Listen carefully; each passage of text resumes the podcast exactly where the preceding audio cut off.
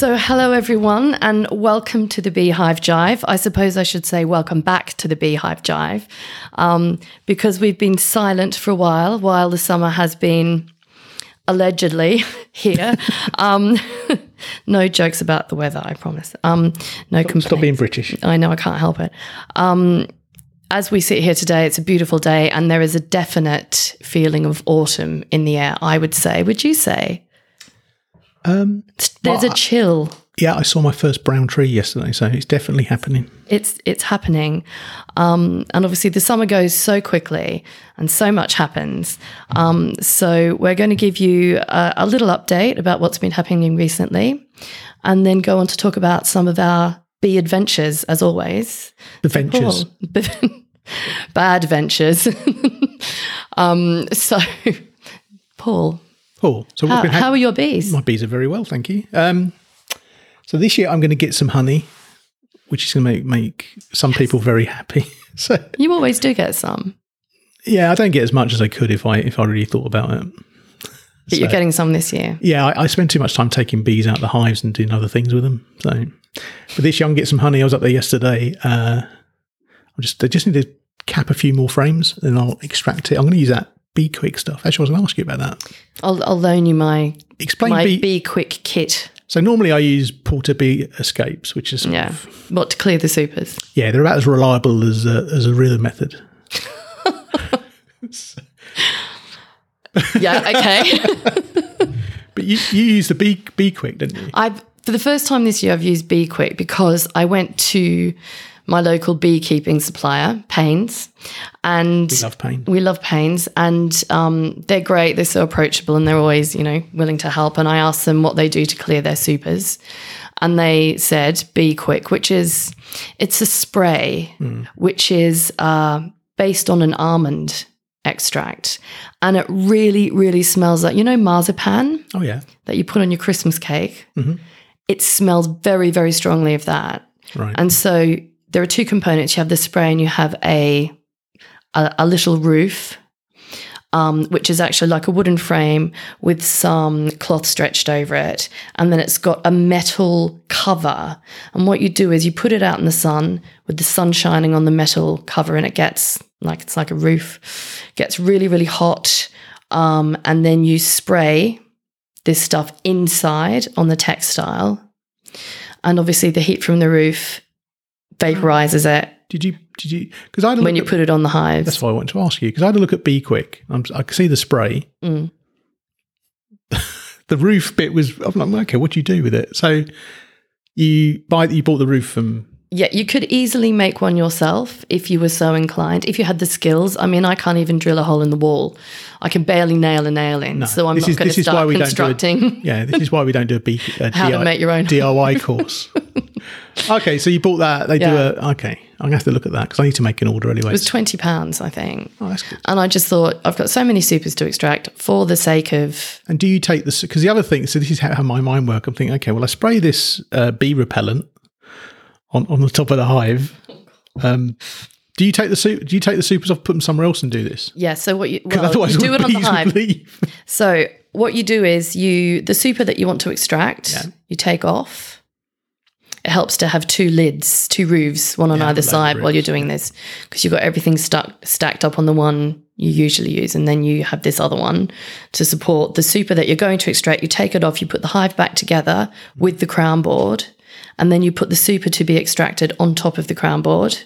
Okay, you just leave the hole in the crown board. Yeah. And then, and so, and then put the Bee Quick roof on the top, sprayed and vaporizing this almond extract. Okay, The bees really, really don't like it. You hear, you hear them as soon as you put it on. They're like, what the hell?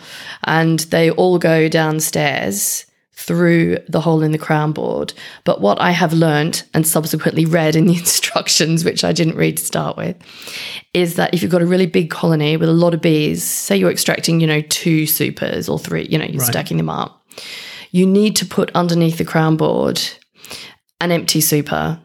Well, an empty super with frames and foundation, Okay. or a relatively unclogged with bees super. you give it a Because of course, yeah, because you get this sudden rush of bees down into the hive. They've got to have somewhere to hang out. Really, All right, I like. I really like it. I mean, on a sunny day, it's I'm going to do that. That's, that's It takes a couple of minutes yeah. to clear a super. Well, because um, some of my supers aren't fully capped. So what I want to do is take off the ones that are capped. yeah. So that's that'd be good because it would just empty the super. Then I could just pick the ones I wanted. And when when um, the frames are all capped, it en- empties them much quicker Cool. Right. Okay. because the bees aren't there. Like yeah, I don't know if you've ever tried to shake bees. They just stick. don't They they they're busy working on their unsealed nectar. Yeah. Yeah. Okay. So I will be taking my honey off next week, and I'll be putting uh, a treatment on. I'll be putting MAQS on. Um. So I got a bit a bit of honey. I think what I realised was the thing you told me when when you said that. Really, the, the key to having uh, lots of honey is a big colony and lots of drawn supers already, because Yeah. then all they've got to do is fill it full of honey. So, done that. Uh, yesterday, I marked four new queens. That's the end of my queen rearing, which I know we're talking about later. That's so good. Um, That's a great result. Yeah, so I marked them. Uh, I'm not going to clip them because I don't clip new queens because they Just in case, not at this time of year. um, what I do need to do, they start feeding those nukes. So Mm. they're on two frame nukes. I'd put another four in, I think. Yeah. Uh, and because we use, because I use the Paynes polyhive as an internal feeder, um, what I found though, I think loads of people find this: you put syrup in there, it's just a mess. So what I do is I get fondant, I'm going to roll it out so it's a bit thin, just drop it down the side, and I'm going to put half a pollen patty in there as well, just so they can keep just basically all the resources are in the hive. Uh, and then then next next week it's time to start cleaning up, taking all the stuff away from the apiary as we're going to autumn. Um, and then I think the other thing I did is I did my basic BBK exam. Yes, you did. And you would have the result If I'd paid, if them. you'd paid, if you had signed the check you sent them. yes, well, I, Never checks, mind. checks. I know. Look, I know, but that look, it's the beekeeping world. it took me four hours to find a checkbook. Welcome to 1950. You know, you've got to remember that. Can't I like pay in a nice way. with like chickens and eggs or something? It's the same same technology. yeah, so I've got to get hold of the BBK and, and give them some money, and then they'll tell me if I've failed or passed. It was quite good. You were, you, of course, you passed, but yeah, it's it's nice to get confirmation. I think if you, I think if you live in the UK and you're uh, a member of the British Beekeeping Association, doing the basic would be good. I found it really useful. Um, taught me some things I'd never thought about. Although I would recommend that if you do your exam, you don't do it in a torrential rain like I did. it was a terrible day, wasn't it? oh, it was raining so hard. But at least, I mean, this is horrible, but at least it was raining for everybody. so everyone had the terrible experience of it. It was really difficult conditions. No, and also my the the we went to our association's training apiary, and uh, I don't I don't know why, but I I got a hive where they they it'd been a swarm, so they, it was on a double box, so they put frames in the bottom box. They put a crown board, and then they put another brood box on top with nothing in it. So when I when I uh, when I took the roof off, it's built four or five really nice, drawn out four or five really nice I remember you actual uh, comb off the top of the roof. So I had that sort of extra challenge of not breaking the comb, Yeah. trying to see if the uh, holding the, The roof jigsaw that above, uh, holding the roof uh, above my head, trying to make sure the queen wasn't on there. It was just a bit of a pain. God, that's that's really difficult. Yeah, it wasn't good because you can see it wobbling. You think, oh, don't break. Because it's other people's hives, isn't it? Mine, I would have just cut them off and put them in frames. But Yeah. there we go. It is a teaching apiary it is a teaching apiary because you wouldn't open bees. in the rain. You wouldn't dream of even, you know, lifting the lid off no, to look through a crown board in weather like that. Everybody. terrible. I mean, we, me and my examiner didn't get, or my examiner and I, I want to be proper, didn't get um, stung. I think everyone else did though. a lot of people got stung. Yeah. I mean, because also we had to use the same colonies. So people, the people in the morning who did their exams were opening for the first time that day. Oh, okay. And then you guys in the afternoon came along So- went and opened them a second time. So that was a bit, that was a bit unfair. They worked them well to be annoyed. So yeah, so I- so actually, So you'd recommend it? I would recommend doing it. I, it's taken me years to do it. Um, I would recommend it. I'm going to try and do. Should I say this on the podcast? Because then I'll have to do it. I'm going to try and do one of the mod, written modules as well in March. So there you go. I've I've You've Pre- committed now. predestined myself to humiliation. So I'm gonna I'm gonna do that. Um, yeah, the BBK. What was it? It was like three or four because you taught it. So yeah, it was, I think, five five. Yeah, five. five weeks and a, and a practical. One of those was a practical Yeah. session. Um, and yeah, I mean, everyone this year had been keeping bees for a good few years at least. And then, as you say, there were some like you who've been keeping bees a long time but hadn't got around to doing it. So I'm just, I'm really, really glad that you all got round to doing it because it is, A, it kind of consolidates what you know and gives you, I think it, it gave me a lot of confidence when I did it. It's, you know, to be assessed by an examiner, you know, doing, doing a manipulation really confirms that you know you've reached a certain standard but then of course you can go onto the modules as you're saying. And i i've loved what i've done so far. I think they're really well it, they're just fascinating. I think if you love bees and you want to you know really learn how to get the most out of them and how to progress in everything the modules are a great pointer. So I tell you More what, than that. I'm going to write down in my little notebook here uh, in our podcast to explain the modules. And we we know the person who will be able to explain the modules to everyone. we do. So we'll- we we'll- have we'll- the perfect person. We'll see if we can get her on the show. Yeah. And she can talk us through. Because I think anyone, even if you don't live in the UK, so in the UK, the National Beekeeping Association has has a a structured educational program that you can it's voluntary. You can take part in which takes you all the way from the basic which is i've been keeping bees for a year. I kind of know how to do split swarm control look for disease deal with varroa take off the honey all the basics of being a beekeeper all the way up to being a master beekeeper i mean i think this year they introduced a queen rearing module as well or Yes. about to so there is a queen rearing yeah and, and, and if you live outside the UK and you want to see the module, all the syllabus is on the British Beekeeper Association website. So just Google British Beekeeping Association and they've got an education section. You can mm. download the syllabus and just look at it. It's really interesting. But it's it's it's a charity, so it's part of its its uh, remit remit is education. You're the charity. Can one. you tell I work for yeah. have worked for charity? So anyway, that's that's what I'm doing. That's what I'm. So next week I'm going to take the honey off. I'm going to start cleaning up. I'm going to start feeding the nukes because they need feed. The, the the actual hives don't need feeding. They're fine. They've got loads. uh, Well, the ones on doubles don't need feeding. I think the one on a single might need a bit of fondant. But apart from that, I'm doing well. So how how are your bees doing down at the honey mines? Okay, so mine. Um, so a good year for honey. Uh, so I'm finished now with all my honey. How much honey did you get off in the end? About just over 500 Jars, jars. Um, but they're not pound jars. They're three quarter. 12 ounce. Yeah, is that three quarter? I don't know. 340 grams. I don't. I don't know why I even try to speak in ounce. pounds and ounces. It means nothing to me. Even though we invented it over here, we don't use it anymore. Yeah, well, you know, get with the times. So get over yourself. So You got 500 jars of how many production? Because you got lots of hives, but how many are actually? That was six. about six, five or six. Um, yeah. See, this is a thing. So I've got I've got more colonies, as you know, Mm.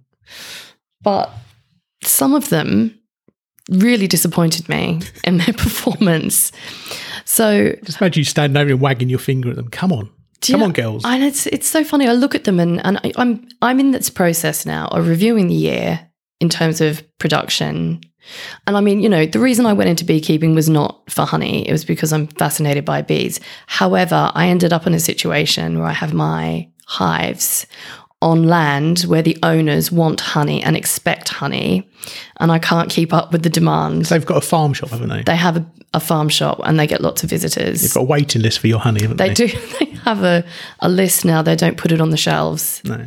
Um, and it, I mean, part of that, but you know, partly I feel quite motivated by that, but partly I feel a bit frustrated because you know you take in deliveries of 100 jars or even 50 jars at a time to try to keep the flow into the shop. Um, and it's kind of gone by two o'clock that day. And you just kind of think oh god well a i hope everyone who's bought it appreciates what a beautiful product. I have to say it's a beautiful product. And when i'm jarring it it's almost luminous. Honey is I'm trying to wonder why you're truly the most amazing thing. Well, I'm frustrated getting to the point. I'm frustrated because I would like to be able to produce more honey from that site, Okay. but I just can't. The the forage and the bee density in the area will not support any more honey. Secret plan for that. So, so part of my uh, evaluation that I'm doing is planning for next year getting another apiary. So, I mean, I guess what I've what I've learned after four years on that site is that I'm only going to get a certain amount of honey, and I know where the ceiling is now. All the colonies are really healthy, except the Varroa load has gone up massively. There's been a huge spike in it in the past four weeks. Um, so I put MAQS on on Friday. Okay. I'm not using Apigard this year. I just found it so it's so prolonged. Do you find that? Do you think it's because the season has started early that the, the rows Maybe. longer? They've had Yeah. really perfect conditions to grow. Maybe. I, and I, I mean, I've been monitoring them. I monitor them every month because I, I'm always worried about Varroa creeping up Okay. and it kind of explodes all of a sudden. I've seen that happen once before. so I've got my sub. I've got an oxalic sublimator now. Yeah, actually, I was thinking So of in the winter, the other day. will Yes. come around and do your, your hives as well. Yeah. So I've put MAQS on them. Yeah, So that's got that's got to be on until Monday. it's a week, isn't it? yeah, seven days, and yeah, that is a week indeed. And um, just checking what I my knowledge, and um, so I put the MAQS on.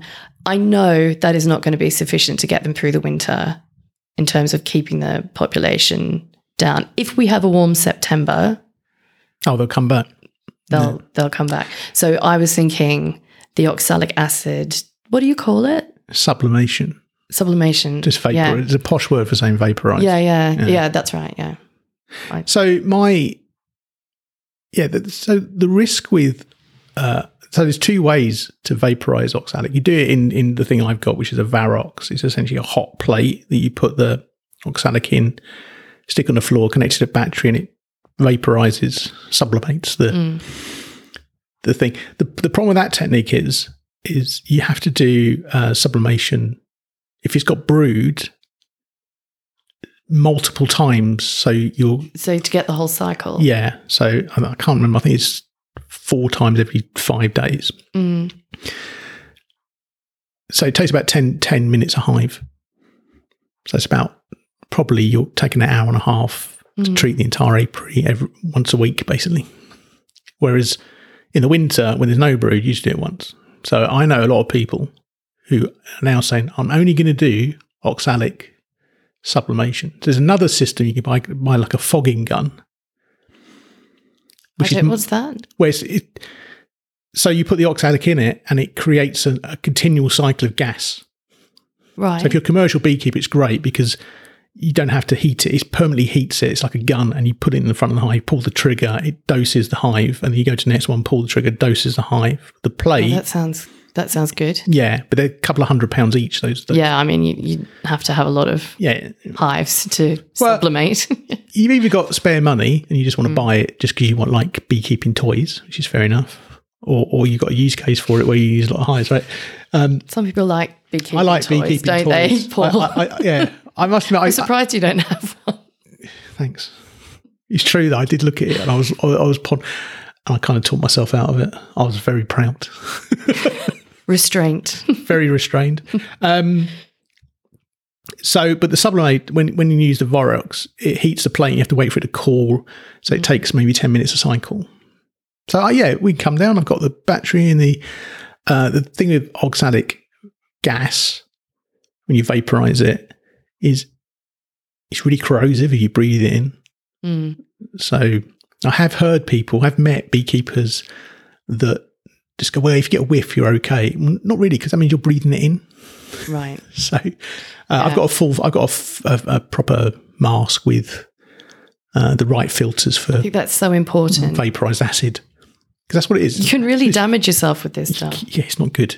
It comes with a big warning saying, don't When breathe I it put the MAQS on, I mean, MAQS always gets me when you open the yeah, yeah. tub. And you know, they're they're sealed in the little packets inside. But even just opening the tub, if if you're, you know, not thinking about it, you you, you need to stand back. And when you undo them, God, it's really strong. Yeah, yeah. And the poor bees, you put it on and they just go, Wah! and just flee the sight of the strip. Um, oh God, I did put it on, I put them on all my hives because obviously you have to treat all colonies. You put the them in nukes as well. In the past, I have just one strip in a, a good strong nuke. I didn't. I didn't do it the other day. I'll do the nukes at another time. But um, yeah, one of the one of the colonies I put it in, and they all came out onto the front of the hive. Yeah, I don't know what to treat nukes with. Although all my nukes were two frame nukes, I don't. I'm not really worried about the row, row load in there at the moment. Yeah. I'll sublimate them the, in the winter. See, the problem is, you know, you were saying about um, using oxalic acid over winter during a broodless period. Well, that's what I've done in the past, but obviously we don't get broodless periods Use the here trickle now. method, didn't you? I've used the trickle method, but I want to do the vapor Yeah, this year, definitely. Um, easier. yeah, See what I like about divert. you've got to yeah. keep it going because the brood rearing cycle. Yeah. I guess what I was saying is the brood rearing cycle doesn't stop. So of course you close them up in winter and you come back in spring, and the the varroa has inflicted a lot of damage, especially on a nuke. Yeah. So what I like about the the vaporization method is you don't have to open the hive. Yeah, absolutely. I So I can see easier. that. So what else you doing then? So you treated them, you taking the honey off. Um, You're looking for a new apiary site.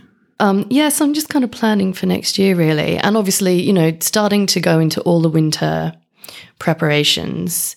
For me, the proper start of autumn is when the ivy is in flow. Yeah, I keep looking at the ivy flowers when I walk down the shops. There's an ivy bush. Yeah, yeah, me too. I'm, I I mean, obviously, at your apiary as well, you're behind here. yeah, yeah. Um, but I mean, I think I've learnt you've got to plan for ivy. You've got to get ready for it because one of two things can happen. Well, I mean, I, I don't know the solution to So this actually. Maybe you can help me. It's probably worth pointing out. Um, so in the UK, ivy is the last crop of the year, Mm, and ivy honey sets like concrete. mm, It- it- so it's really important to get your supers off before the ivy flow happens because the ivy flow in something where I live, well, here it's massive. There's ivy everywhere. It's a huge flow, there is lots of and it. the weather's pretty mild, so I'm expecting to be, you know, Yeah. to be all over it. So you need to get your ivy your Yeah. supers off, don't you? Otherwise, it crystallizes all the honey. Absolutely. You you'll always have crystals in that comb. But I mean, I know it's a really important crop. But what I did last year was, oh, got to get my supers off ivies starting. And of course, they filled a couple of colonies. I mean, the whole 14 by 12 brood hmm. was like one big ice cube of ivy. I mean, you know, I could hardly get the frames apart. And um, so I ended up with honeybound Oh, okay. colonies because I didn't give them space to put it in. Now, of course, I, oh God, I don't know why I did that because obviously in any flow you you want to give them space to put it so it doesn't squeeze the brood nest out. But um, so this year I know that taking the supers off completely doesn't work. Have you got a spare brood comb? Yeah, what I'm thinking is I'm going to use some of my some of my brood comb is um sorry some of my brood comb or super comb even is starting to get on its way out a bit. It's been extracted and extracted so many times. It's a bit tatty, Mm.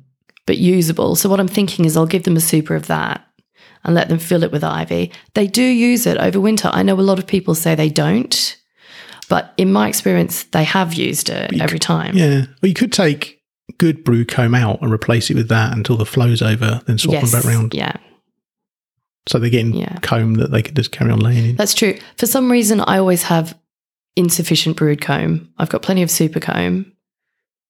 I've always found brood comb is the thing that I don't You're much better at keeping your comb than me. I'm terrible.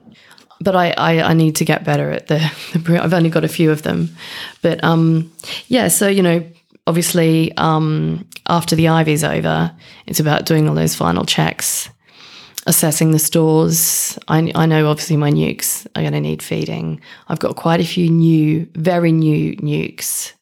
Three frame nukes who I need to really get them built up or maybe even unite them. Try what I'm get them through Try the, the fondant and then I freeze uh, those uh, pollen patties. Yeah, So they're hard. Yeah. Then I cut them in half and then drop them in with the food. So they've got a big block of pollen and Yeah. fondant. That I mean, that would be definitely something to consider. But you know, I'm there. As I said, that I'm I've got a few I might have to unite. Once the ivy cracks, there's Yeah. so much pollen that won't know what to do with it. And also, you reminded me I've got new queens that I need to mark. Yeah, I'm not clipping them now, Mine like you say. I'm not going there this time of year. Yeah, it's too dodgy now. It's too dangerous. can you imagine if you made a mistake? Yeah. In spring, I don't mind because I've got spare nukes, Mm. but now I do. I'd, I'd just be annoyed myself. It's it's too late now for queen rearing. Okay. Is that it then? Is all you, so you've had a successful year then? Do you think you've had a successful year? I'm happy. Yeah, Did you had your first spring ever? I had a good spring, good spring crop chestnut honey. Absolutely gorgeous. I actually kept a jar for myself, which is a rare thing Well, not selling it. because I tend to like Australian honey. I love So all the eucalypts. Oh god, I love love honey, um, and Australian honey, and obviously what I do tastes so different to that. It's much lighter and more floral. It doesn't quite cut it, but the chestnut honey is like the honey I've been looking for all my time in the UK. Um, but yeah, so I mean, that's I yes, I am happy, and I would like. I just want to solve the space issue. I know my colonies could give me significantly more honey if they were in an area where there was less competition Yeah. for forage. Okay. I feel like I'm doing an exam. Yes, I'm going to score you now. yes. Six out of ten. There you go. Write that down. So I think what we're going to talk about as our sort of main rambling topic. Yeah. I was going to say I'm disappointed in my queen rearing, but anyway, we will come on. We're to going to that. talk about that. Yeah. So this year we've done.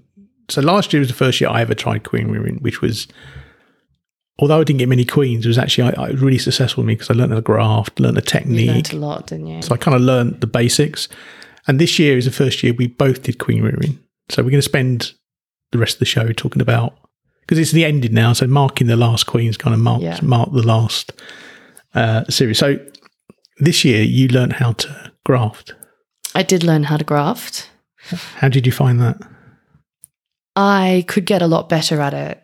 I think the first time I did it, I thought, "Oh, is this all there is to it?" It seemed. I think it's deceptively easy. I think the technique itself is is easy Yes. to learn. It's not easy, but it's easy to learn. And I think that the challenge for me is getting larvae of the right age. Yes. So how? Yeah, but so the thing with the grafting is, I know when I first learned, it's it's almost sort of mythically difficult. Oh yeah, It's- everyone talks about everyone it talks. like everyone go, and people find like it's some really kind of- convoluted ways of getting queen cells that doesn't involve grafting. And I, I mean, if you're going to raise queens, you found a way of getting queen cells. Mm.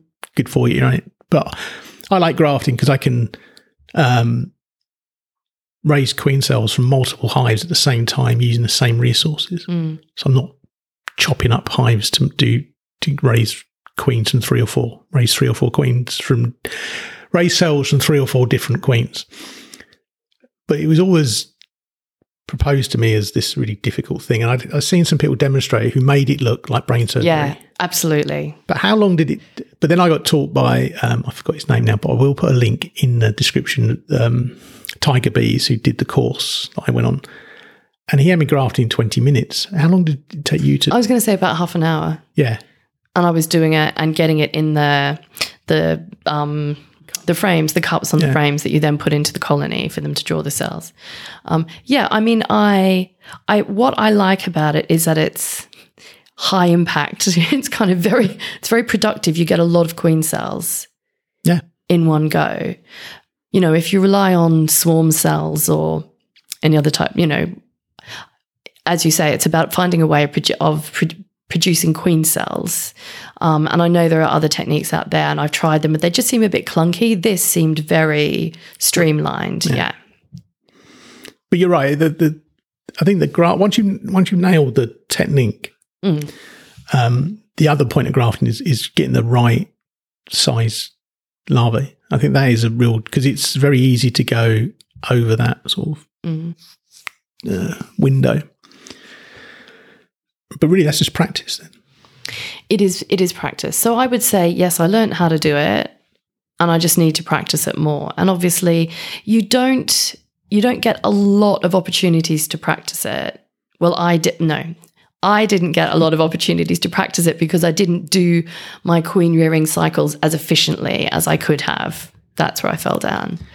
But I mean, I, w- I will definitely use it as a way of generating queen cells rather than any any other method. Yeah, I think. Well, I think what I learned from the grafting side was kind of really. I think next year, um, because what I was doing, I was going to colonies that I wanted to raise from, but they were full production colonies, so it took you know, 10, 15 minutes to find the right cells.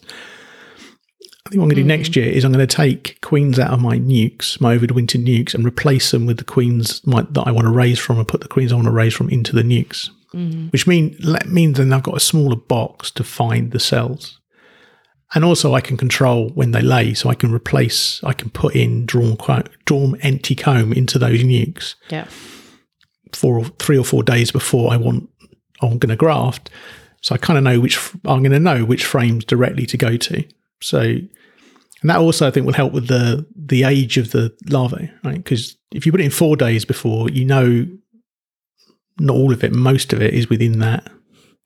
Yeah. Oh, yeah. 12 I see. hour- Of course. Because that's how the Nicot method Rather than works. selecting combs at random and Yeah. just picking out one that's got a few. that looks like it. Yeah. Because that's how the Nicot, the cartridge method works. You put that cartridge into this thing and Yes, you put the queen course. in. Yeah. you, you you time it so you put it in so you know you know the exact age very close to the exact age of that larvae so that's a much simpler th- my, my problem in the cot system is you need a lot of kit because you want to raise you want to raise from more than one hive at the same time you need more than one cartridge Yeah.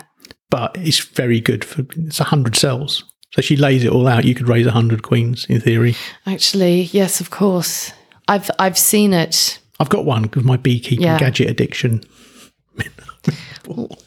Maybe maybe we should try that next year. you can try it i've got it i've never used it because that that is the thing that I I need to learn is to select the right age of larvae, and it's not because I can't see them. I can see them. I think I just find the the the larvae that are the right age. I find them difficult to pick up. Yeah. I think it's a combination. It's the technique and the temptation to go for the one you think you can get. And I'm kind of searching around the comb to find, you know, because you might, well, I, you know, I'll do something like damage the cell wall or something like that. So the ones are not all around it are affected as well. So you end up kind of looking. I mean, if I had, you know, a map saying these are the cells to graft from, I would find that easier actually. So maybe that is one too. Yeah, we could look at it. I've got the I kit. forgot about that.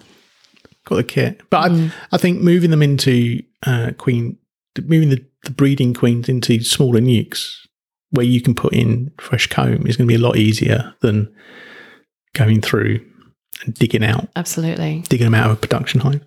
Um, I think the other thing we found was mating nukes. It was an interesting, interesting Yeah. So the benefit of mating nukes is it requires fewer resources. So mate to raise the, the to mate the queens. Um, I think we found the downfall of mating nukes is they require well, if you do the way you're told to do it, which is you pour bees into the mating nukes, lock them up for a period of days, Me too. Yeah. and then introduce the queen cells, Mm. they seem to take a lot of care to ke- basically keep the mating nukes alive. Because you found that, didn't you? I did. And I mean, I can see, I mean, for me, I think it's a question of scale. I don't need, you know, hundreds of queens or even, you know, I probably need about 20 queens a year. And I think those mating nukes are so scalable. You can just see how you could get it going like a production line. Yeah. Um, and I mean, I think that's a different kind of operation to what I'm doing. Although I'd like to do that, maybe I will do that in the future. But yeah, they they require an awful lot of babysitting, and because my apiary is not in my back garden, you know, you, you just have you have to go there. And the the main thing about it is the food situation. You just got to feed them and feed them and feed them all the time. And when we did them, when we put them together that day, You like that, didn't you? I loved like I loved it. And you just got all the bees in the box and you know scooped them all in. It was it was it took about 5 minutes to do what was it, 10, un- 10 little units. Yeah, yeah, 10 mating nukes. Yeah. About five minutes. Mm. So we use the Lyson mating nukes, which are slightly larger.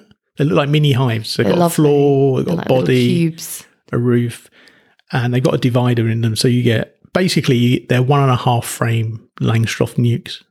So if you take a Langstroth frame, you chop it in thirds. That's about the size of the main nuke frames.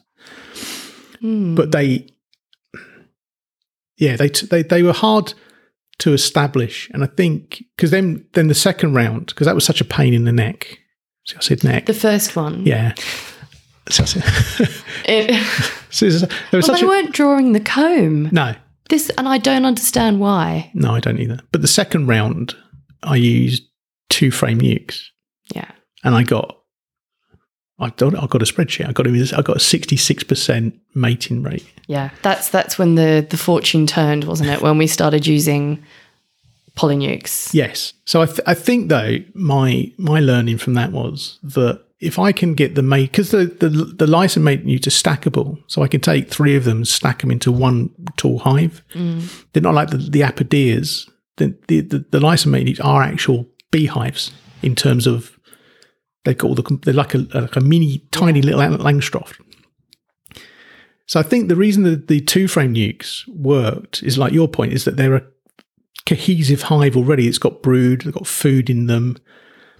So my I want to use the mini nukes because I don't because it uses fewer resources. They're more efficient, Yes. but I don't think I'm gonna based on this year's experience. I'm not gonna do the way you're told, which is to put Keep be them in. put them in. I'm gonna about mm, April. I'm gonna take one of my my nukes, my overwinter nukes, and do a shook swarm into the mating nukes, but stack it up so they're throwing three or four high, and let that that colony build that out as a proper colony, and then I'll split up the proper colonies Yeah. so that they're actual one and a half frame nukes. And then I'll use that because I think that'll that'll work. I won't That'll have to feed them. Yeah. Yeah, I won't have to feed them. They'll be cohesive. Um, they'll be, you know, they'll be functioning little.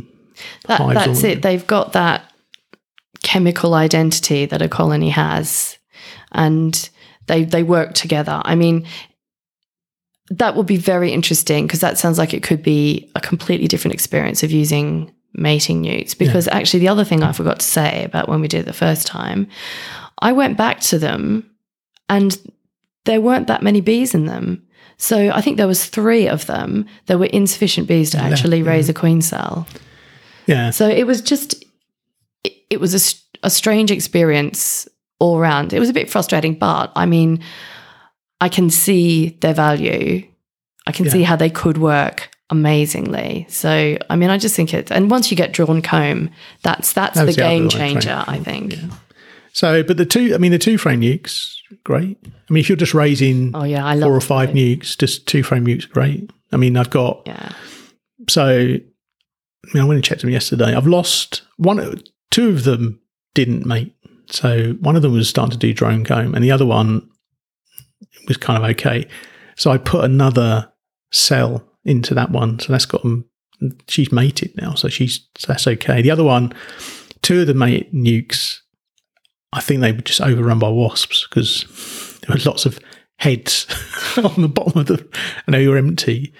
But all the other ones are functioning yeah. colonies. They, I mean, one of them's, I think she's drawn out four frames now. I do. I do love that. It's much easier, isn't it? Because you've got all the resources you need in there already. Yeah, I put the cells in and I left it for three weeks. I went on holiday and they came back and they, they were all the ones that mated were fine. The ones that hadn't mated, um, that's the issue with mating nukes. You, if you want to keep them for queen rearing, you have to stop them turning into drone layers. So you have to put continually put. If they haven't mated, I think after ten days, if they haven't mated, I'm kind of worried if it's not if she's gone. Um, at that point, I start putting uh, open brood in there just to stop them becoming drone layers. Mm. Because then, because then, if it doesn't mate and they, you start seeing drawing out um, queen cells on that, you can either put in a new cell from a breeder queen, or if you've taken the, or just just let them raise a queen. Yeah, That's what I did with one. The other ones didn't mate. yeah. But yeah, the t- two, cell, two, two cell ones. I don't- I'm not sure it's because they're two frames, so they got that many more bees, or because they're established. but they're just less work. I mean, three weeks. I You, well, you can leave you can leave them Yeah. for a week between inspections or whatever, and they can look after themselves. Yeah. There are enough bees. I mean, obviously, you've got to watch the bee population and stores, obviously. Um, but you know, I the success I had with um, establishing polynukes was no, the success I had in raising new queens was all in polynukes. And some of them were grafted and some of them were swarm cells um, from colonies that I like, i.e., who make lots of honey. And, you know, so I've used those. Now, now you started doing queen rearing. Queen rearing has that changed? So when you see us, because I know when I started it, when I saw a swarm cell in a hive, I was like, oh right, I have to do swarm control. Now when I see a swarm cell in a hive, it's like, all right, I've got some queen funny, cells. isn't it? I, I get excited. Like my brain just this light bulb in my brain switches on, and I'm thinking, okay, who, ca- who can I take a couple of frames of brood from to you know to make up a polynuke, whack it in? Why not? You just think, well, why not? I've got nothing to lose. Only the only thing I have kind of noticed about this is that obviously when you use 14 by 12 frames taking a frame of brood or a couple of frames of brood out of a colony can that's quite a lot of bees that you're taking out Yeah, that's why I went back to nationals because they're Yeah. smaller frames. i i mean i've got some national hives and i would use those i've got two national colonies i'd hmm. i'd stick to those for queen rearing i have to say not not take them out of my great big But that's the that's the downfall of hmm.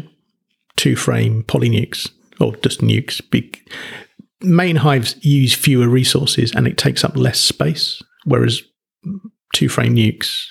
If you're using a full, I mean, we use full size. I don't think we're handy enough to make two frame nukes, so we use full size i think nukes. we've been there already we put, um, you lose a lot more resources and it takes up a lot. I mean, I've got six two frame mating nukes set up in about the same size I could raise 20 queens in if I use mini nukes.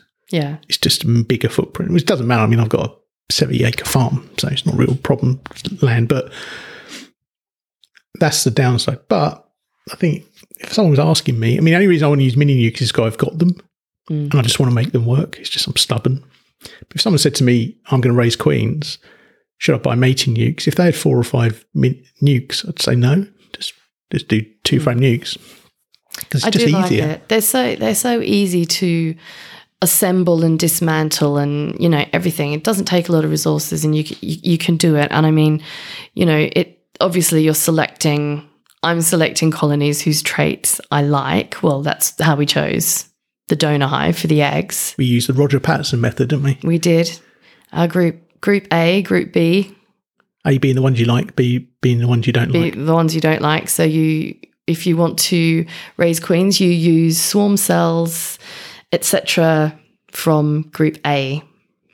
I don't think we've done the full method though, haven't we? Because we haven't bumped off Group B. Oh, I bump off Group B. I know you do.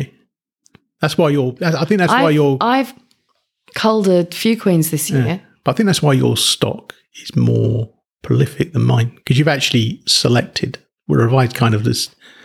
I've I've now that queen I've got that keeps stopped laying. Yeah. She's still there. Do you want me to come around, sort her out? Well, I kind of I kind of uh, respect her tenacity because I can't believe that al- it's still alive. It's unbelievable. I looked at it yesterday and she's got one frame of brood, you know, you know, eleven frame hive, one frame of brood, Mm. and the rest of it is just pollen and patchy stores.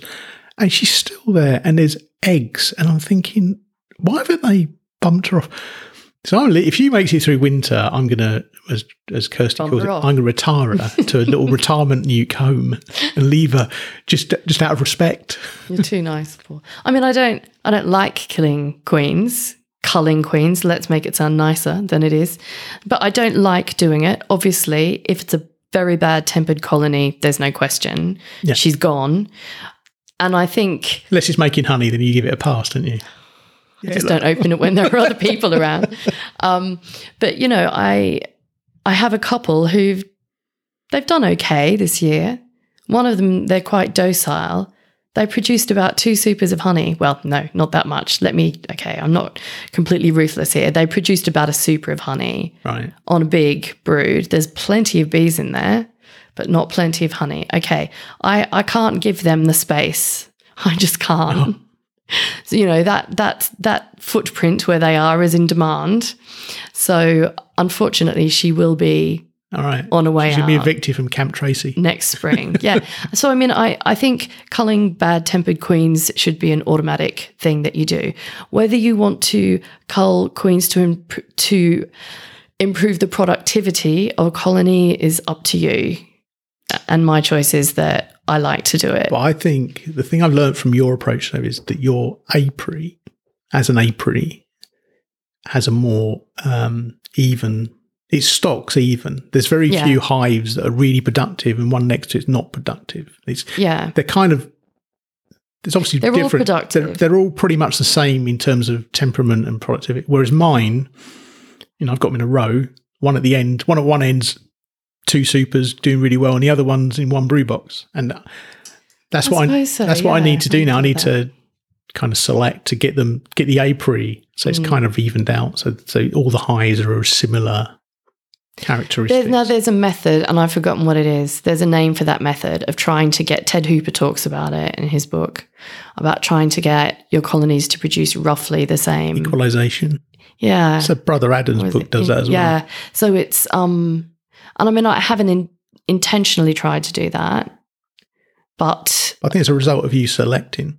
yeah, I, ha- and I have selected over the for a number of years now. Yeah. Where I, I Not many I've years, but a bit- number. I've been a bit too soft. You're too nice. Okay. after I after I cull them, which I like to do in the the, the quick method. I don't like putting them in the freezer or anything. I think that's really sad. I just like to well, I squash their head basically. Sounds horrible, doesn't it? And I feel horrible as I'm saying it. And I know a lot of people who would take a massive exception to this. But I think I have to do what's best for the colony, for the bees. Yeah. And I mean, okay, so old queens that are on their way out. Not a queen keeper. Right. And thank you. I yes, you could retire them, and I'm sure that would be a nice thing to do.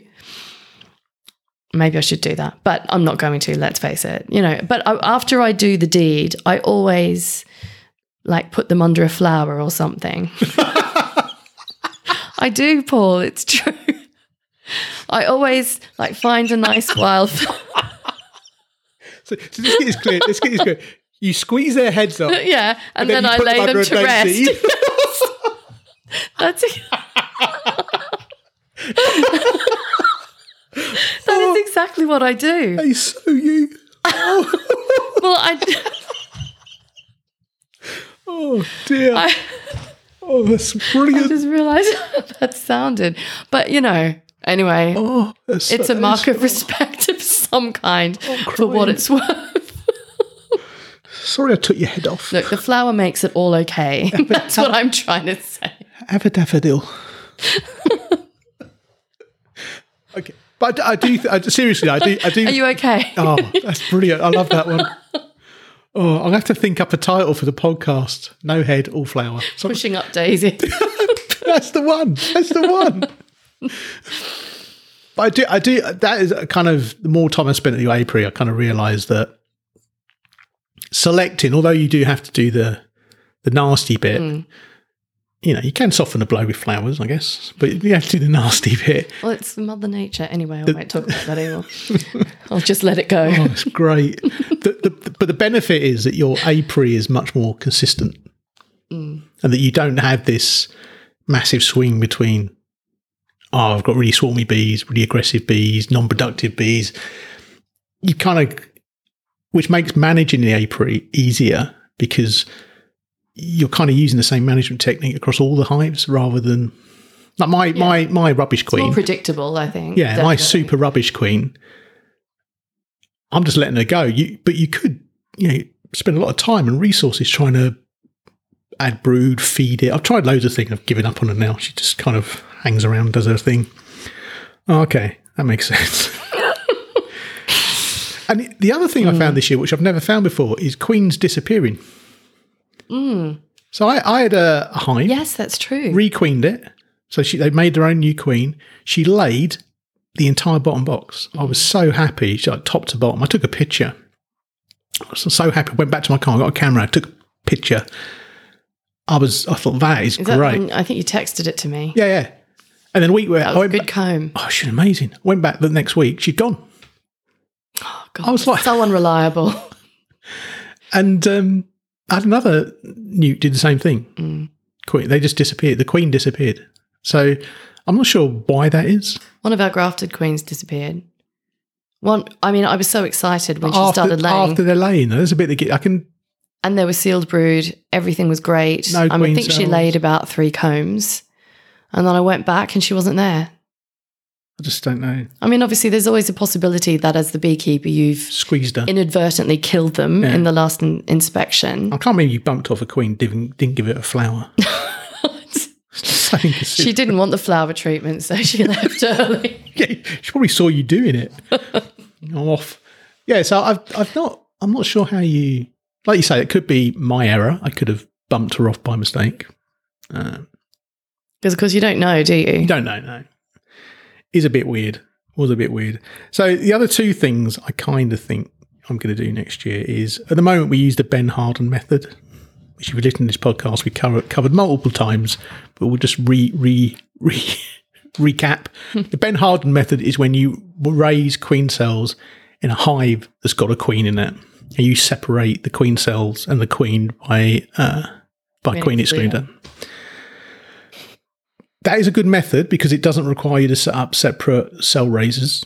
Um, It is a good method. it is a good method. It is a pain though because you have to do you have to take the hive apart to do it. So if you're in a flow and you've got supers on, you have to take all the supers off, hunt through the box. It's just a bit of a pain. So I think next year because I've now got spare nukes coming into the winter. If those nukes survive the winter, which they normally do, poly nukes seem to be really survivable. Mm. I'm going to build a cell cell builder from a nuke. So I'm going to take three or four frames of closed broods, bees, put them in a polynuke with some food and pollen, let them all emerge, then put the graft cells in. Because I think I'll get a much, and I'm going to feed it at the same time. I'm going to give it two one syrup. That's a great idea. So Doing it in a nuke. yeah, I'm. I just think it's more portable. And yeah, and can- it's much easier to manipulate as well yeah, because I mean you'll remember the the colony that I initially chose to rear the queen cells was a was a big colony and also it was my worst tempered colony so I don't know why I chose it. yeah. I know we opened it, and then when we were trying to graft, well, you were right. They they really didn't like me. They were chasing me around the field. I was grafting and walking at the same time. So I think next, Yes. I was. You remember that? you weren't happy, I remember. No, I wasn't. But you did a good job on the grafting. I know. Didn't get stung either. So what are you complaining about? I don't know. I'm, I'm not going to complain, Tracey, because I'll end up under a flower somewhere. Just why did I say that? Anyway, Glad you did. It's going to provide me hours of entertainment. I'm never going to live that down. So I'm going to use a queen. So next year, I'm going to, I think I'm going to build a queen cell builder. Uh, and the other thing that I really kind of learned this year is um, maybe it's just the way my mind works, but I had a queen. So we have a little spreadsheet for queen rearing, which basically says this is when you graft, and this is the date you then go and cage the cells. Because you want to cage them just in case they, because you're grafting a, a cell, depending on the age of the, the graft, some queens can emerge half a day earlier than the other ones. So you you cage them to stop the queen coming out and doing all sorts of things you don't want her to do. So the spreadsheet says no, graft, cage, move to mating nuke, check the eggs. My problem is in my head, I see that as a, a sort of serial process that I graft and I can't regraft until the end of the process. Yeah, it's very linear kind of. Yeah. Linear, much better way of putting it. Uh, well, spreadsheets encourage you Yes. to think like that, don't Oh, they? So what I've realised is what I should actually do is graft, carry on grafting and raising queen cells until I've got all my mating nukes with queen cells in it. So ne- mm-hmm. next year, I'm not going to do it in rounds. I'm going to go, okay, I, I've got I don't know, 10 mating nukes, I need 10, 10 cells. So if I graft and only get eight, I'm going to graft some more. Yeah. And keep it going. so keep it's it like going. maximum Yeah. production. So it's like a, mm. an, a, yeah, like a little factory. Because I did that as well. I, I went wrong. I thought, okay, well, I'll go through the cycle, Yeah. see what the outcome is. Okay, so that takes what, I don't know, three weeks ideally. And then you think, oh, okay, so maybe, you know, some of those queens didn't mate. So let me start again. And by that by that time, six weeks Yeah, yeah. Gone by at the end of that second one. So I yeah, it's about having this kind of I think we rolling could probably- concurrent is that the word? Yeah. Yeah. Two at one time. So I think we could probably raise three or four times the number of queens with the same resources if Yeah. we'd done it, if we thought about that, rather than, well, yeah, that because because you know we we had we had nukes, queens not mate, we had queens disappear, and all those nukes were still there. We could have put more stuff in them and Mm. carried on going, but we didn't because the spreadsheet said no. So I think we're gonna Mm. next year. I'm not going to do that. I think though, uh, like one of the things I'm not clear on is, I mean, the qu- the quality wasn't the not all the queens were good quality queens. Not just from our grafting, but some of the ones I raised Yeah. from swarm cells. Some of them are some of them are good, but some of them are a bit, you know, Yeah. neither here nor there. But that's one of the benefits of queen having a queen rearing program that you don't. So you select the, Yeah, you keep the good ones and the not so good ones. you retire. right. Yeah, Under a daisy. Yeah. oh, I love that. but that is, I mean, that is the benefit of queen rearing. That's why I think. Mm. I know, I know in the UK when when beekeepers are introduced, queen rearing is is kind of this. It's like the black belt syllabus for queen bee, beekeeping. But actually, like Mark, who's one of our friends, He's queen mirrored method's really so he uses the Miller method. Yeah. You can Google that. I'll put a link in the description. But um, he raises loads of queens. Just and I think the kind of queen rearing and, and selecting your apiaries and making sure you, you have the type of bees you want and that you can build be self sustaining you're not buying nukes. Well, it puts you in control. Yeah. But I think I think it should be taught much earlier Oh, yeah, absolutely. to new beekeepers. Everything about queens should be taught much earlier. Yeah. Like handling queens. Oh, you Oh, know, God, yeah. so Well, so many people won't touch them, and I mean, I'm I'm not saying that I'm like, hey, you know, I mean, obviously, I'm always nervous whenever I I've had them fly off me. Well, and I've had them run up my arm around my neck and back down the other one. You know, it's you're kind of like, oh my god, where is she? It's not, you know, it's something that I always feel nervous about, but it's something that everyone should be able to do. And yes, queen rearing, it puts you in control. It means, you know, that horrible feeling you get when you're a beginner when your bees have swarmed and you know you've you've seen your half your 250 pound nuke fly away, you know, in Yeah. the summer you know but that feeling of when you've got one hive you've got no other source of queens it, it just it is just massively reassuring And even and I mean, I, I if someone asked me, I well, you're listening to this, you want to do queen rearing, find someone to do it with. It's a lot easier if you do it as a group than if you do it on your own. Obviously, you can do it on your own, but as a group, it's, it's and also the good thing about a group is you can swap stock. So I can take tw- Yeah. queens from Tracey's, you can take queens from me, and you can, you know, because sometimes you get really lucky. I mean, I know you had a queen; it was green that you marked green, and that was probably your best ever. yeah she's the she's the mother of all queens literally well no not of all my queens but free Game of Thrones. three of my hives all come from her Yeah, so sometimes you can just hit the sort of win the genetic lottery and get a queen that's really powerful. And if you're if you're queen rune as a group, you can all benefit from that sort of genetic she line. was a great queen Yeah, she's you know my and that was what three years ago and the colonies with her descendants progeny don't know what the word is um are equally well performing i mean that that was but that was an accident i just happened to get a queen with the right genes and she was great yeah. The benefit is is if you have a queen rearing program is you can you can scale you that. more control over Yeah. that. Yeah. But you know, I think um, part of the. I mean, I'm not saying I. I feel a little bit disappointed in myself for my performance in the area of queen rearing because. what you're grafting. yeah, my grafting and also, uh, you know, kind of waiting for one cycle to end before starting it. You know, I mean, I didn't kind of think in a very streamlined way, but um, I think one of one of the factors in this was that I, despite wanting and trying to increase over the past two years, three years, I've realized this year that, again, what I was saying before, that site can only support a certain number of Yeah. hives.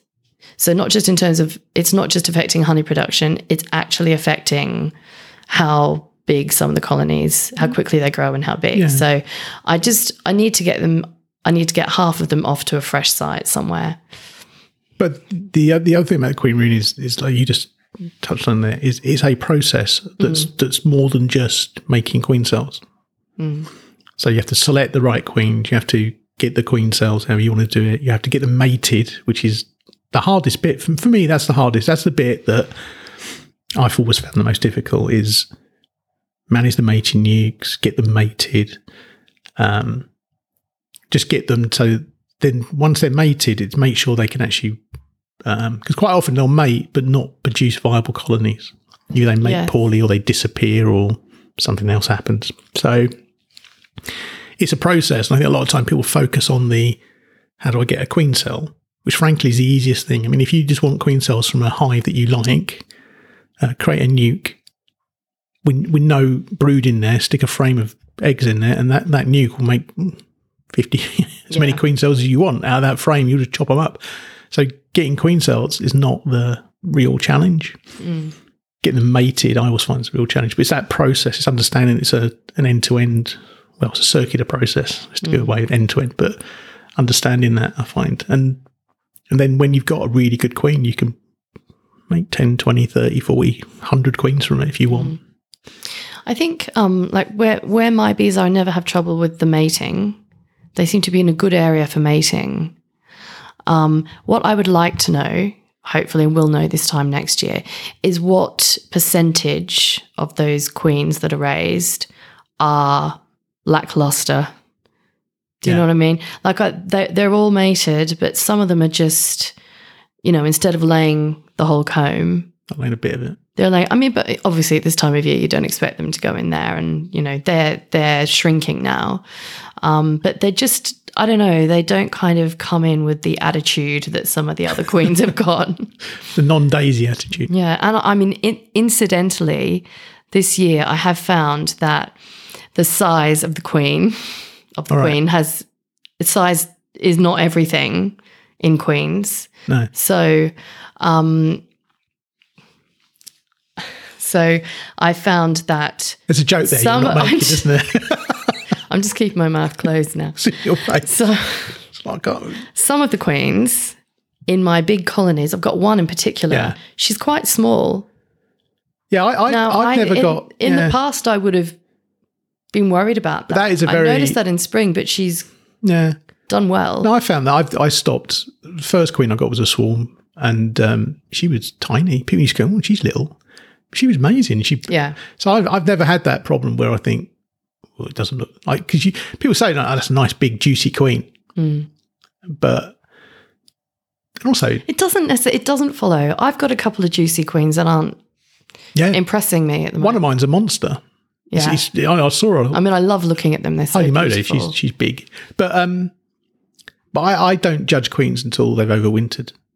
So one, I judge them that they've overwintered. Good point. Criteria number one that you can make it through the winter. I don't care after after that's if you can't do that, I don't want you. Yeah, Um, but I find that that after, come out a drone layer. yeah, I find if they come out of winter, that's when I start to judge. I, ju- I judge them on their spring build up. So if they build Yes. up, I mean now because it's coming coming to the end of season, like you said, they're not. Although I went through one Oh. hive yesterday, eh, uh, sort of whole two boxes, one box just and frame every frame from both sides of the wall had brood on it, Yeah, which freaked me out a bit.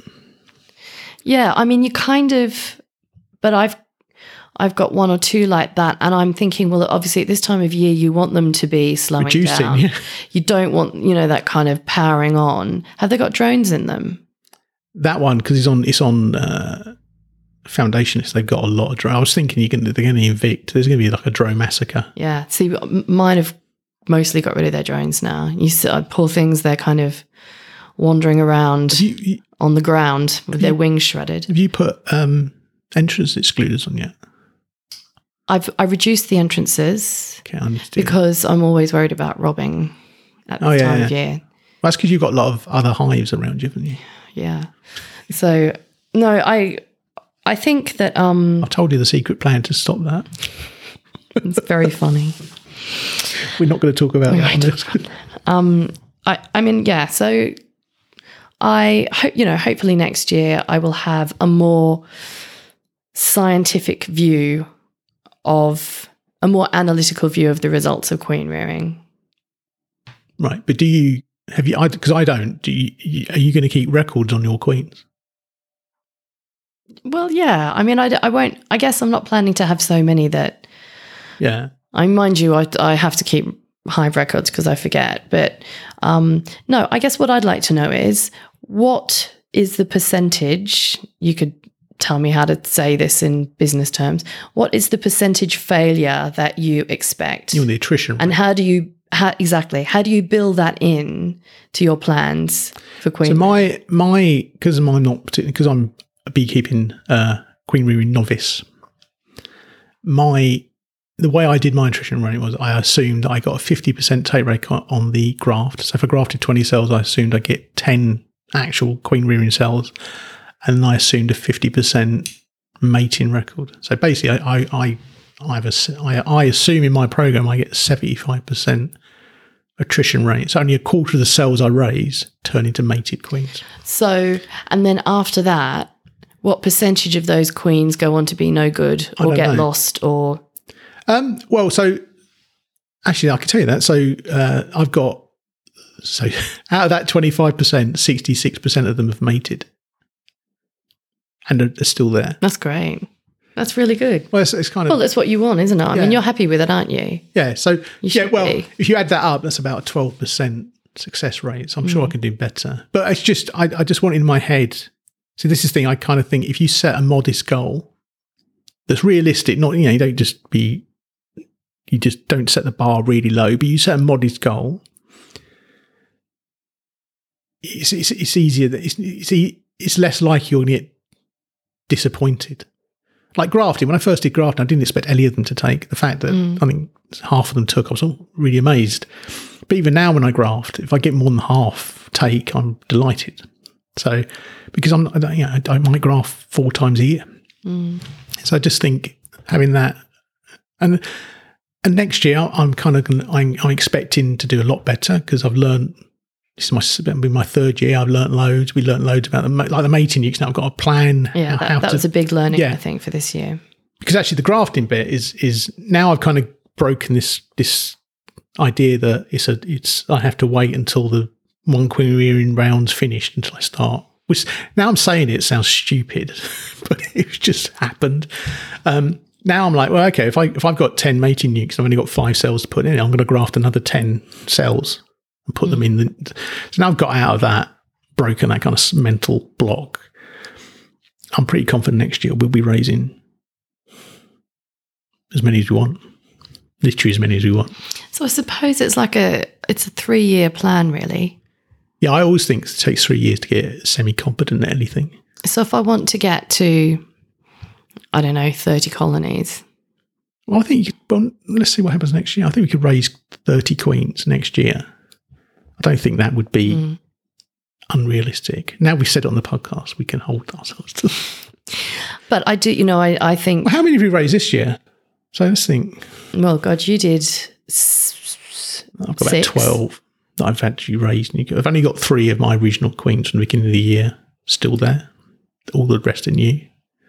Well, I probably raised. Okay, when I say raised, I have got this year nine new queens. Yeah. In the apiary, That's 20. but obviously, Well, there's 20 queens yeah, that weren't there last year. So yeah, I think we could, I think we could, I think it is such an important aspect of beekeeping, which, as you say, we're not kind of, you're not exposed to it very early on. no.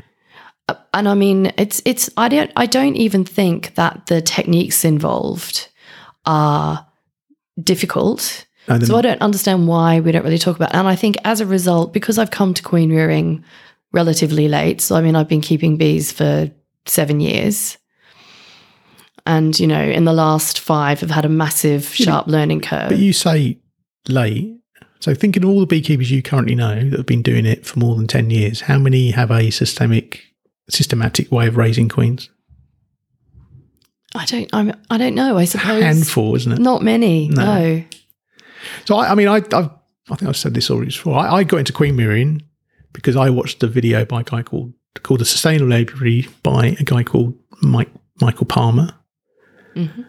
where he basically said was that if you've got loads of spared nukes, your beekeeping life would be immeasurably easier because you have just more resources for your And production. so true. And it's just, and it was a revelation. It was a revelation. And then when you think about it, you think it's what it's so obvious that it's, it's genius. So that's when I thought, right, I want a queen rear because it But yeah, it makes my life easier. absolutely. But I, I still, even after this year, which is really my first year of trying to do it, as you say, with with a system, Yeah. um, I still, I don't know, I, I, st- I don't have a completely clear picture of it. I still feel a bit, you know, perplexed, I think. And I, I don't know why. Maybe it's because I'm a bit slow on the Because uptake. there's a lot of moving parts, though, Tracey. yeah. There's a lot of you have to is, select the queen's graftum. You have to set up a yeah, you have to set up the hive the, Yeah. t- to get them the cells raised. Mating nukes were a pain in the neck. Some mated, some didn't. Some disappeared. Some were okay. Some weren't very. I think it, yeah, I think three years. I think it's true. It's it is about technique, you know. Um, I think, but my learnings have been very clear. So I have come out of the year thinking, okay, I've learnt to graft. Yeah. I've learnt how not to manage mating nukes, and I've learnt that poly nukes, having some nukes, is absolutely invaluable for all kinds of things. Um, and it, you know, I had a, I even had just one frame pull with a really nice queen cell on it. And I thought, oh, well, I'm not going to knock that back. And I put it in a polynuke with a nice big fat dummy board. And, and she mated and is Yeah. laying brilliantly. And now that's a full size nuke. So that was just one frame with some bees shaken in. I know you found having spare nukes ridiculously useful. Mm. Yeah. Absolutely. And also, the thing I found, which I, I think I told you, is that the colonies in the nukes with extensions got so big that I thought, oh, okay, they're honey production colonies now. So I took them out of the nukes hmm. and put them in hives, and they kind of lost momentum a bit. When they were in the nukes, they were just storming. I mean, they were drawing comb like Do you think that's because? Yeah, I wonder why.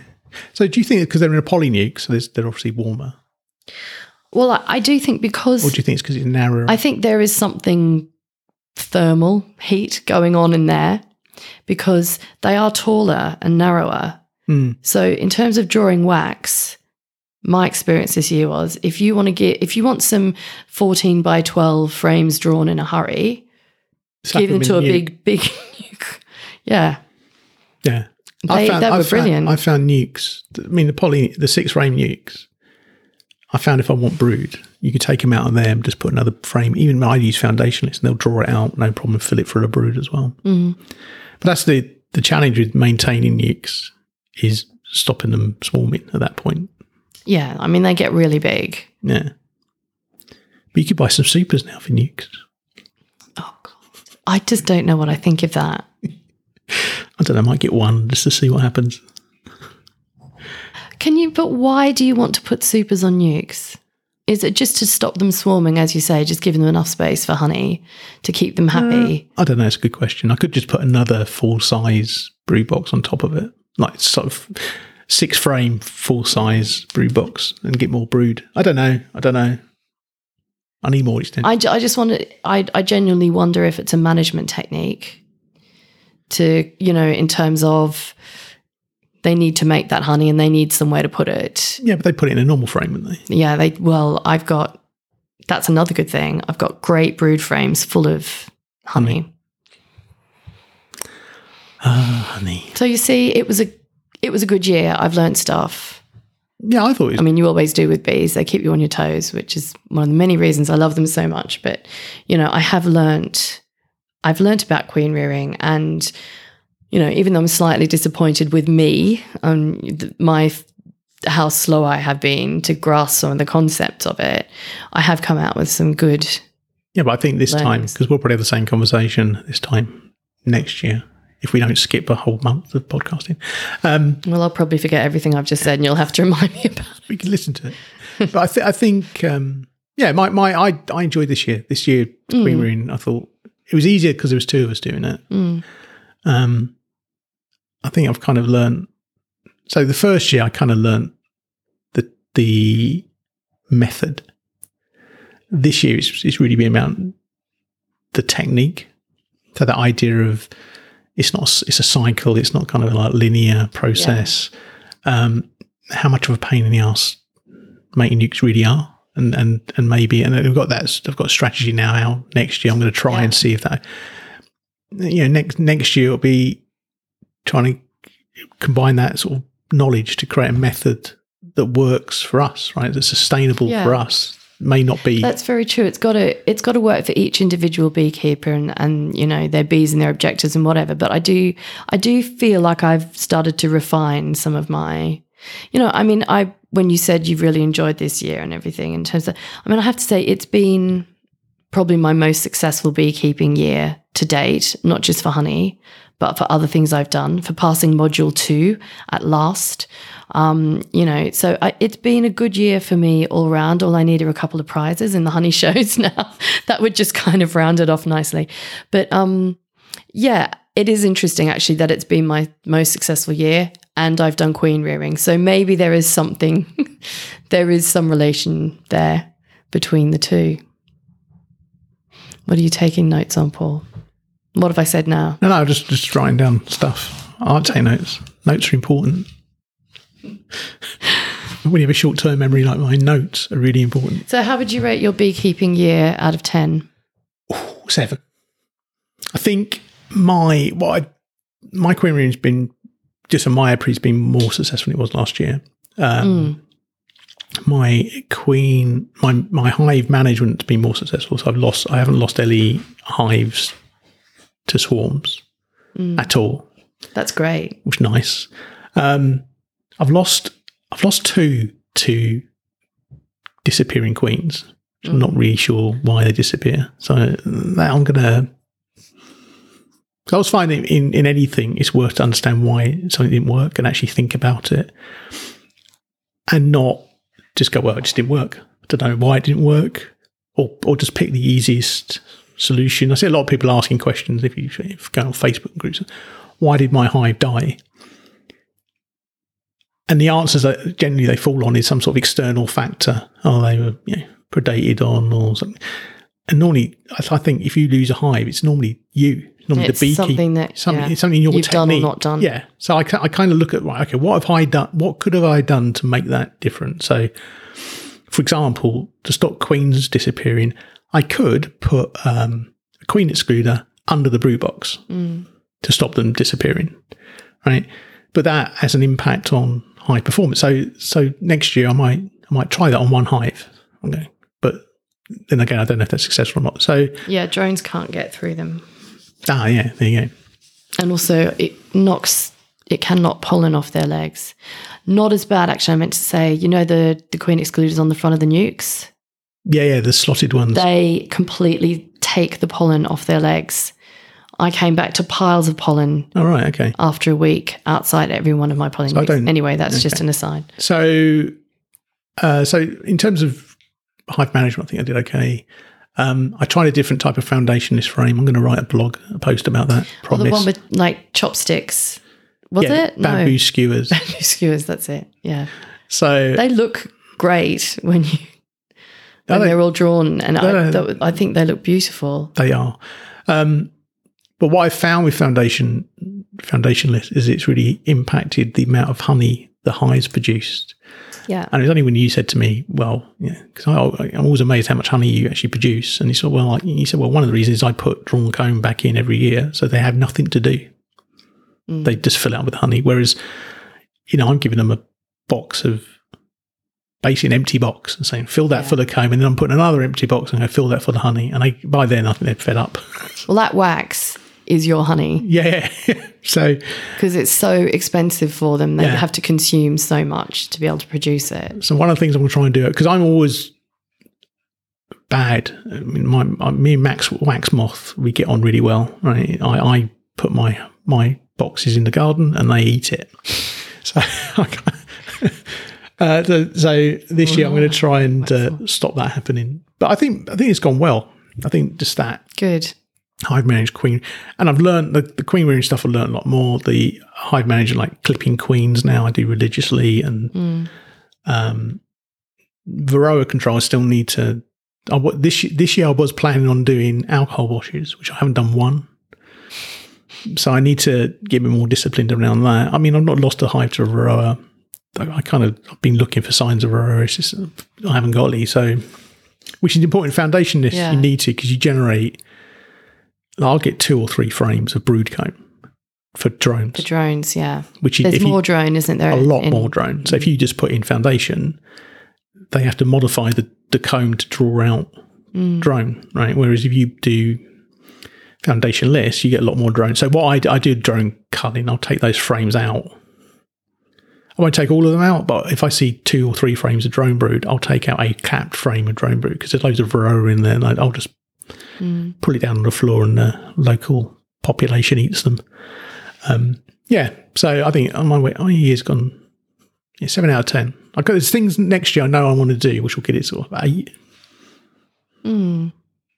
More honey because I'm all under pressure to produce more honey. Well, you've got some honey. That, I have yet. I've got some. I just need to extract it and not spread it all over the floor when I extract it. you'll have to read my blog. All right, is that what it's It's about? about Emergency honey how recovery. to how to make honey extraction really really easy. I don't read the books that tell you it's a big faff and it's really sticky. Do you pay someone else to do it? It's easy. It's easy, easy. yeah. You just have to take care and have some attention to detail, but like some really simple things. Right. You don't need to cover the whole kitchen in newspaper and No. you know. As long as you don't do what I did, which was put the valve on the wrong way round, so it just oh, poured out. Oh God. That's actually the Have you done I've that had as this year. I've had issues with leaking honey gates. Yeah. Yeah. Mine was leaking because I put it on Made me backwards. Cry. You know, the bees produce all this just amazing product, which it's a privilege to work with. And then, you know, you see it dripping on the kitchen floor. It's not nice. It made me cry actually one night. No. so good. I think that's it then. That's our episode. Uh, the next episode we're going to do is going to be uh, just a wrap up of our beekeeping year. So we won't be talking about queen rearing because we've done that now. We're just talking about other things we've done in the beekeeping year, stuff we liked, stuff, stuff we've seen. Um, if you've got any successes in your beekeeping year, feel free to tell us about them and we'll include them in the show. So you can reach us on Twitter at the Beehive Jive. You can follow us on Stitcher if you use such a thing. Uh, if you could leave us a re- re- review on iTunes, it would be great. We've had a few there and they've been really very nice. So thank you for that. Thank you, everyone. Uh, you can email us at the beehivejive at gmail.com or you can just visit our website, which is the beehive dive, uh, beehive dive, beehivejive.com. Um, and thank you very much for listening. I'll speak to you soon. Thank you, everyone. Cheers. Bye. Bye. All